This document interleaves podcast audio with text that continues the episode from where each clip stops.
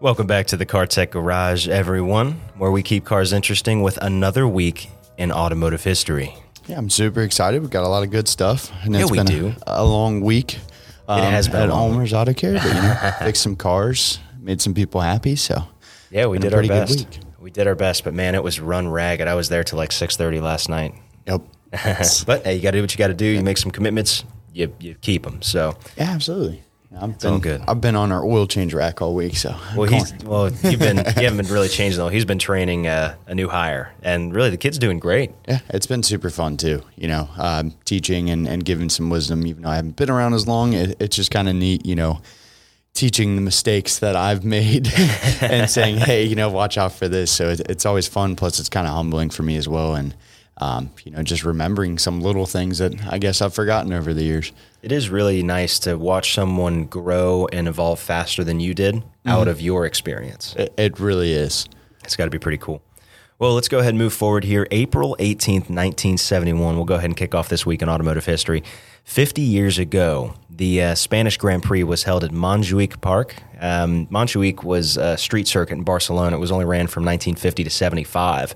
Um, the 75 Spanish Grand Prix was actually its last race because the circuit was, I mean, it's so unsafe. Um, in, in fact, in 1975, five people were killed um, because a driver named Rolf Stommelen, or sorry, Stommelen, he ran his car off the track, um, his Lola, and it wrecked into the stands and unfortunately killed a couple of folks. But um, even that race, Emerson Fittipaldi was at that time a two-time world champion. He withdrew in protest before the start of the race because he was like, "No, guys, the circuit's just not safe. I'm not racing." Yeah, it doesn't sound like it. I don't. I don't blame him. I mean, if that that was going on, I really wouldn't want to race either. No, well, it's one of those things. You know, drivers of that era, you just had to be brave, and, and it might have been bravery, skill, or a combination of both. But yeah, it was way more dangerous than it is now. Um, Jackie Stewart actually won this race. You know, the '71 Spanish Grand Prix.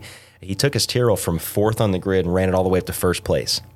That's pretty cool, though. Yeah, it is. Yeah, and uh, Jacky Ickx pole that race.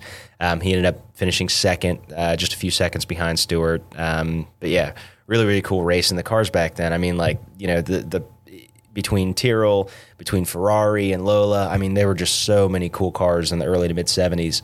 Um, you know, in F1 racing, it's a really, really interesting time. Yeah, there's no question at all. You know, I mean, that just sounds insane. That you know, the fact that a, a track was just not safe at all, but they were still racing. Oh yeah, well, I mean, people used to say the same thing when F1 used to run the Nurburgring.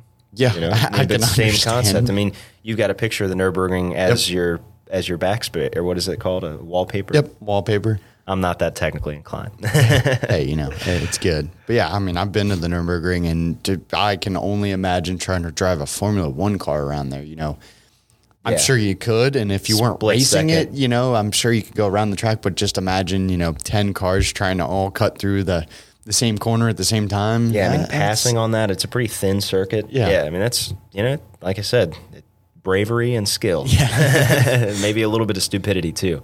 Uh, yeah, Yeah, you kind of got to have that. yeah, well, just you know, uh, just something to push you over the edge, Yep. I guess. All right, moving forward, April nineteenth, all the way back in 1931. That was 90 years ago. Um, so Louis Chiron, driving a Bugatti T51, won the Monaco Grand Prix. Now, this Monaco Grand Prix was pretty cool because there were 16 Bugattis in a field of just 23 cars. So it was it was pretty close to being like a single make race. yeah, Um, and among those 16 were four factory team, you know, Bugatti sponsored Type 51s. Um, those were driven by Louis Chiron, Achille Varzi, Albert Divo, and Guy Bouriat. So, like, if you, you know, obviously, if you're a Bugatti fan, you've already heard the Bugatti Divo, the Chiron. I mean, these were all famous racing drivers from the late 20s, early 30s. Um, yeah, that were so iconic that now they've named vehicles after them. Exactly, the newer Bugattis. And you know, the Bugattis obviously won. They were they were definitely the fastest cars there, but the only real challenge came from the Maserati because this was in the same era the Maserati 8C 2500s. Okay, okay. You know, so drivers like uh, Rene Dreyfus, Luigi Fagioli, uh, Clemente Biondetti, those guys were running all the Maseratis. Um, so I mean, the race was almost like you know the the blue cars from Molsheim and the red ones from Modena. You know, you got the blue cars from France, the red cars from Italy, and they're all duking it out. And then uh, you got of uh, poor Rudolf Caracciola in his huge Mercedes SSKL which was super uncompetitive because it was just a lot larger than the other cars. It was more, you know, more powerful. But around the Monaco Grand Prix, it's a tight, twisty, technical circuit. It just wasn't anywhere near, you know, the, the performance of the other cars. What's funny is the Mercedes SSKL. It actually stands for Super Sport Short. The SS is Super Sport, and then K is Kurz for short. And this was supposed to be it's the highest performing one, the Super Sport Short Lightweight, and it was still like the biggest and heaviest car. yeah, That's- Louis, That's kind of funny. it is pretty funny. Hey, we Yeah. made this car. We're going to brand it as, you know, the super short. And it's not at all, or light. Yeah, or Mercedes. Mercedes did not dominate this Grand Prix, not at all. But so Louis Chiron didn't even actually like start up front. Um, Really? he, he drew back a little bit. It wasn't until like mid race that he really kind of displayed his talents. He gained back all the ground, set a new lap record time, and um, he actually finished the race five minutes at the end of the race ahead of Luigi Fagioli. Um, Five minutes? five minutes. Well, here's the the cool thing: Louis Chiron, he's from Monaco. Okay. Yeah, so he's actually a native of Monaco, um, which would surprise you. You think that he would dominate the race early because he probably knew the roads better than anybody. But um, this race was was kind of cool because they have there are actually a couple of pictures of Jean Bugatti, you know, the owner, jumping over the bleachers, and he like fell into Louis Chiron after he won. yeah, he was like, he was that excited. That's know. awesome. All right, April 20th, 1930, 91 years ago, just a little bit before, uh, Cummins, and obviously you guys know who you know Clessie Cummins is. He started Cummins Diesel manufacturing diesel engines. The guy famous for shoehorning this giant Cummins diesel in a Packard and driving it cross country, famously without a radiator uh, fan because he couldn't fit it, so he had to keep moving the whole time. But uh, he actually set a land speed record for diesel powered vehicles just over 80 miles an hour back in 1930 at Daytona Beach. Um, and, and again, it was a Packard Roadster, um, but you know, just awesome, really cool stuff. Yeah. diesels took a long time to really get up to par. Initially, he put in the diesel because of its fuel efficiency, and that was you know the big thing is is it's going to cost him less to drive cross country than anybody else. And then he started learning how to make them faster and faster. And now you fast forward forward to today, and you've got you know Cummins Power Strokes and Duramaxes making two thousand horsepower, you know three thousand foot pounds of torque, ripping down the quarter mile in under ten seconds. I mean, It's it's astonishing, you know. I I never thought diesels were that fast uh, until I saw some of these, you know, big trucks that they've really squeezed some power out of, and it's quite frankly impressive for something that's that large. oh yeah, You know, you see a lot of you know small four cylinder engines running around today, and then you walk over and see you know a six seven Power Stroke and just how massive it is, and the thing. If it's tuned and done right, can Yeah. rip down the road. even though it's in a you know ten thousand pound truck. All right, April twenty first, nineteen sixty three. The fourth Imola Grand Prix was run, and this was the first time that it was run to Formula One rules. Um, so obviously, the previous three Imola Grand Prix were sports car races that were held in the 1950s, but again, the first Formula One event at that circuit. Um, and then, of course, from 1981 on, it was known as the San Marino Grand Prix. So Okay. this race was won by Jim Clark driving Lotus 25. Now, obviously, Jim Clark is probably one of the greatest natural talented racers of all time, naturally talented racers of all time. In this race, he lapped the entire field except for the second place uh, driver, which was Jo Siffert, or Jo Siffert. That's how you say it. So basically, it was those two going at it. Well, not even. I mean, he was still way was ahead. still that he was far the, he was the last guy that Jim Clark didn't lap. Oh, so he just couldn't double lap him. He was, Yeah, he was the exactly. only one. Exactly. That's I mean, Jim, suck. Being Yeah, right? second place, going. Well, at least I didn't get lapped. Yeah, it, you got second, not too bad. If you ain't first or last, Jim Yep. Clark drives by. Uh-huh. Oh man, this was actually also the day in 1985 that Ayrton Senna won his first Grand Prix. Oh, really? Yeah, yeah, he was still driving for Lotus at the time. That was at the Portuguese uh, Grand Prix, first of 41 Formula One race wins. Jeez. Yeah, that's awesome. That guy could drive too. I always look back at you know all these Formula drivers. and I'm like, man, they led the coolest lives. Like, I mean, I love my life, I really do, and I love sitting here with Max on a Saturday, recording the podcast, talking about cars. I love my job. I love my family, my dogs. Yeah, I can You say know. the same. But like these guys were, I mean, they, they were like daredevils. You know, they're driving around 120 miles an hour in these tinfoil cars. You know, driving around in circles, you know, just looking for some type of recognition. But at the same point in time, I feel like all of them would have done it if there was no money involved. I know I would have. Yeah, I would right now. If somebody just said, "Hey, we're not going to pay you anything. You're just going to give you some food and a place to sleep at night," then I probably would jump on that Hey, opportunity. man, I'll, I'll bring a tent. Just throw me the keys. I'll drink is- from the river. and just thinking of you know all of the beautiful sights that they saw as well. You know, just traveling around the world, and and that's what your job is. You know, it's just I, I envy that very much. Yeah, you, it's hard to not. You know, it's You know, hard not to. Literally living by the seat of your pants. You know, just constantly full blast, going everywhere all the time. And speaking of that, the next one up, April 22nd, 1956. Um, this was when Stirling Moss won the 56 Aintree 200. So it was a non championship Formula One race, but he actually owned this Maserati 250F uh, Formula car and he entered it privately and himself and he, and he won, um, you know, in, in that Maserati. And uh, a lot of other good drivers were in this too. Jack Brabham was still driving Maserati. Of course, that was before Brabham started making his own stuff. Um, uh, you know, it's just crazy. You know, you hop in a car that you own, just drive it to the racetrack, race, win, come back home, have some supper. So what? This was essentially like a race between a bunch of Formula One drivers, but they were just driving normal vehicles. So these these were still technically formula cars at the time, but this was I mean this was in 56. So formula racing was still kind of getting its start and there were a lot of uh, races on the calendar that these drivers could participate in that weren't officially part of the F1 championship points Okay. um, roster.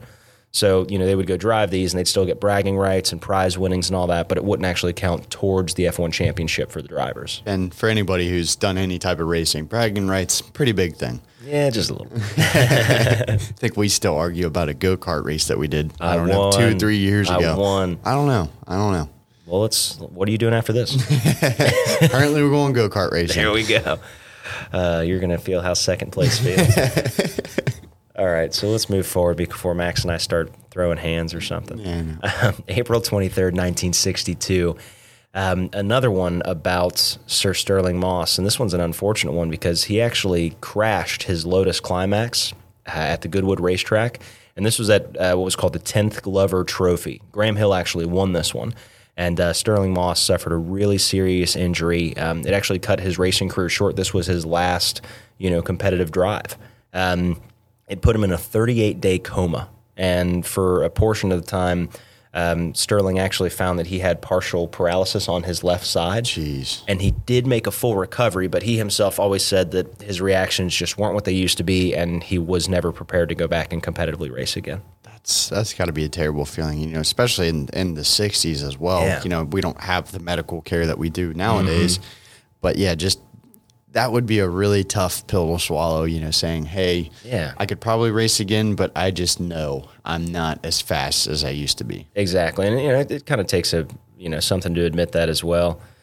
But yeah, nonetheless, I mean, could you imagine? Because Stirling Moss was a very competitive driver, and you know, people still know and revere his name today. Mm-hmm. And you know, his racing career got sh- got cut short, just like a lot of other ones did. You know, Jim Clark is one of those people. Graham Hill is one of those people. Ayrton Senna is one of those people, and you know, all of these drivers put on fantastic performances and gave their all to their craft, which was racing cars.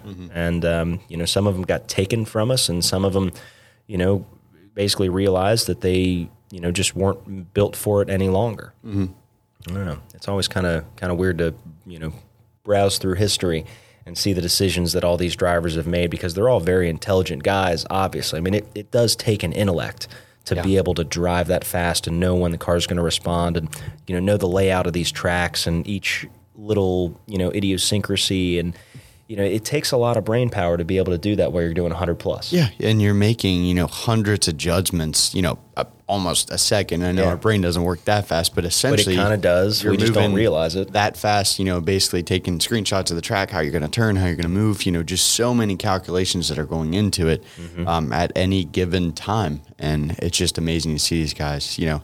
I just always laugh to think of what would the life of a, a retired Formula One race car driver would be, and I just like to think of them like racing through the, you know, a grocery store. Like, all right, you guys, we're gonna get the groceries as fast as we possibly can. Get there, let's go, let's get out. Be in and out in seven minutes flat.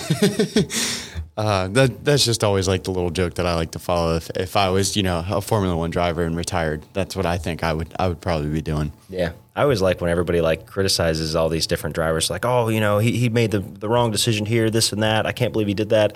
I mean, like Max said, you're making hundreds of decisions in a split second. And, you know, not to say you can't sit there and, you know, call these guys out for making all these mistakes when the likelihood is that you would have done nowhere near as well as they would have in that situation. Mm-hmm. You know, it's kind of like when people watch boxing or fighting. Oh, if I would have been in there, yeah, if you'd have been in there, you got knocked out. You know yeah. what I mean? or not even that, just the the stress of of being in first place or winning. You know, mm-hmm. whatever sport that you're in. You know, there's a hundred times you could look at football, basketball that decisions are made and they're the wrong decision, but yeah. you know what? They had to make the decision or the pressure that they were in and that's just ended up what happened. You know, yeah. it, it is what it is. It's life, but you, know? you learn from it, you move forward. Exactly. Yeah, I mean, I couldn't agree more. That's 100% right. All right, last one up here. April 24th, 1908, 112 years ago. This is a pretty interesting one because, you know, I feel like this guy didn't really, I guess, kind of get all the credit he deserved later in life, but he was very, very popular early on, and that's Ralph De Palma.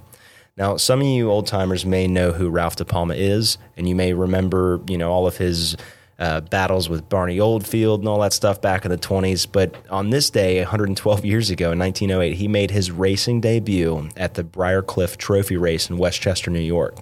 And De Palma would go on to win nearly 2,000 races in his 25 year career, including wins at the Vanderbilt Cup, the Savannah Grand Prize, and in 1915, he won the Indy 500.